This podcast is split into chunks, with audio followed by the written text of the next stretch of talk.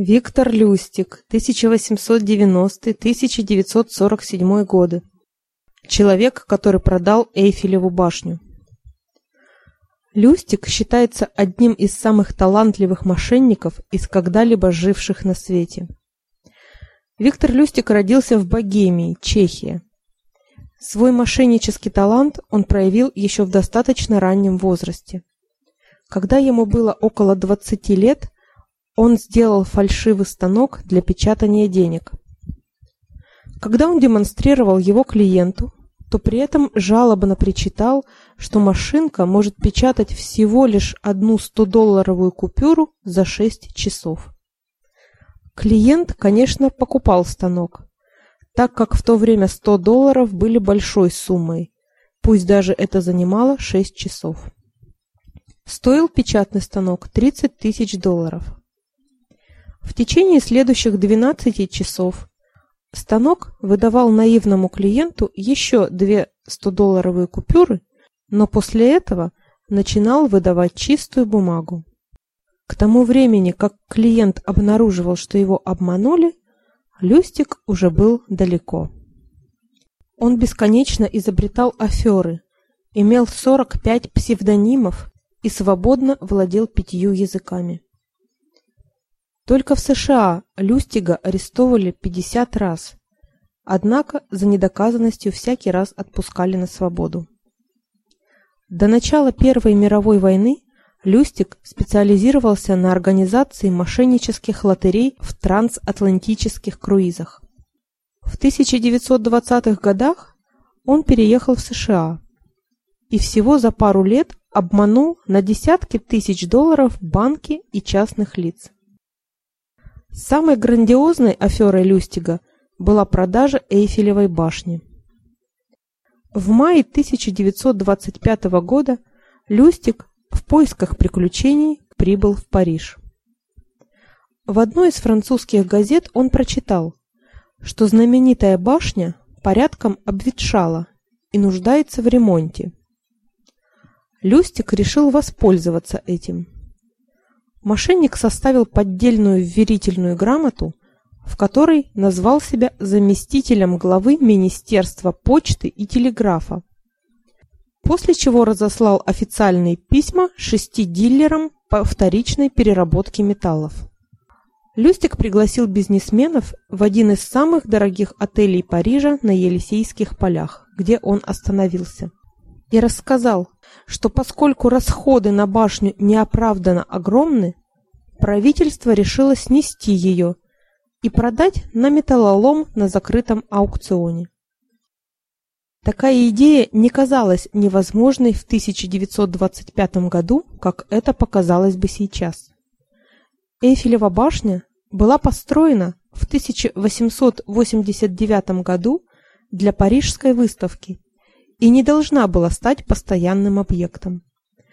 Ее собирались снести в 1909 году и перенести в другое место. Башня не подходила к архитектурному ансамблю Парижа, не сочеталась с кафедральными соборами и триумфальной аркой.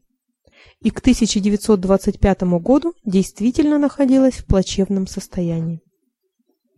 Люстик отвез бизнесменов к башне на арендованном лимузине. Виктор сказал им, что свои предложения они должны сделать не позднее следующего дня. Он еще раз напомнил им, что сделку нужно держать в секрете. В это время Люстик уже знал, что он примет предложение от Андре Пуассона. Пуассон был наименее защищен.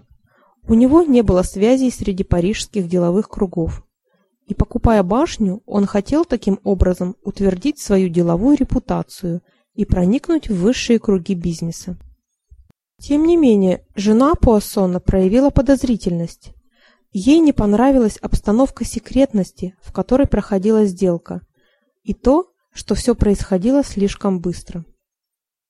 Чтобы усыпить ее бдительность, Люстик организовал еще одну встречу, на которой признался, что он – даже будучи министром, не имеет достаточно денег для того, чтобы обеспечивать себе тот уровень жизни, которого ему хочется. Поэтому он вынужден искать дополнительные источники дохода.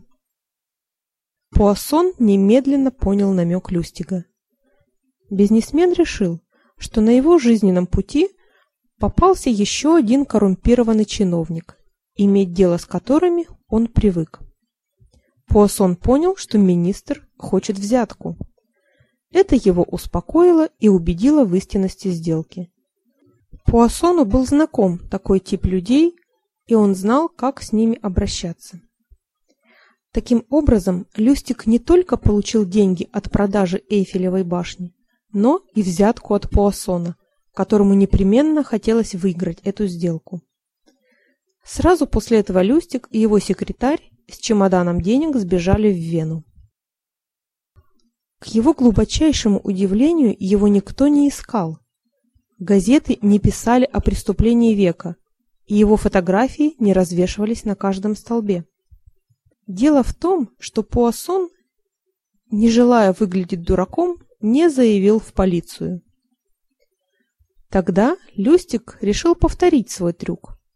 Он вернулся в Париж, выбрал шесть других бизнесменов и стал предлагать им купить Эйфелеву башню. Короче говоря, делал все то же самое, что и в первый раз. Но на этот раз ему не повезло. Выбранная им жертва пошла в полицию. Но прежде чем Люстига успели схватить, он сбежал в США. В Штатах он убедил гангстера Аль Капоне вложить деньги в акции. Тот дал ему 50 тысяч долларов. Виктор Люстик хранил эти деньги два месяца в сейфе, а потом вернул их Аль Капоне, утверждая, что сделка провалилась. Гангстер был поражен честностью мошенника и дал ему 5 тысяч долларов – что, разумеется, и было планом Люстига с самого начала. В 1934 году Виктор Люстиг был арестован и передан суду за подделку денег. За день до суда ему удалось сбежать из федеральной тюрьмы Нью-Йорка. 27 дней спустя он был схвачен в Питтсбурге. На суде Люстик признал себя виновным и получил срок 20 лет. Его отправили в знаменитую тюрьму Алькатрас в Калифорнии. Он умер в тюремной больнице города Спрингфилд, штат Миссури, от пневмонии 9 марта 1947 года. О нем в 1961 году написана книга Человек, который продал Эйфелеву башню. Автор книги Флойд Миллер. Кроме того, многие из его проделок включены в художественные фильмы, рассказывающие о мошенниках.